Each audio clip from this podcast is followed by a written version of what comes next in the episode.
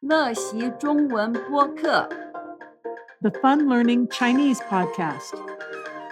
Join me and my Chinese tutor as we explore everyday Chinese vocabulary in ways that make sense to an adult learner. Hello, I'm Laura.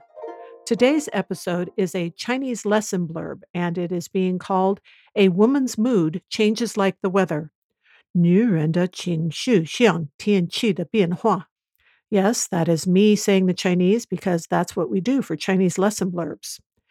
You've probably heard of yin yang, though if you are like me, you have heard it in English without regard to the tones. The yin means cloudy or dark. It is also used in yintian, which would be translated as cloudy day, although it technically means dark or shady day. You will also find in in in li, the specific character for cloud is yun, and we'll get back to that more in a minute.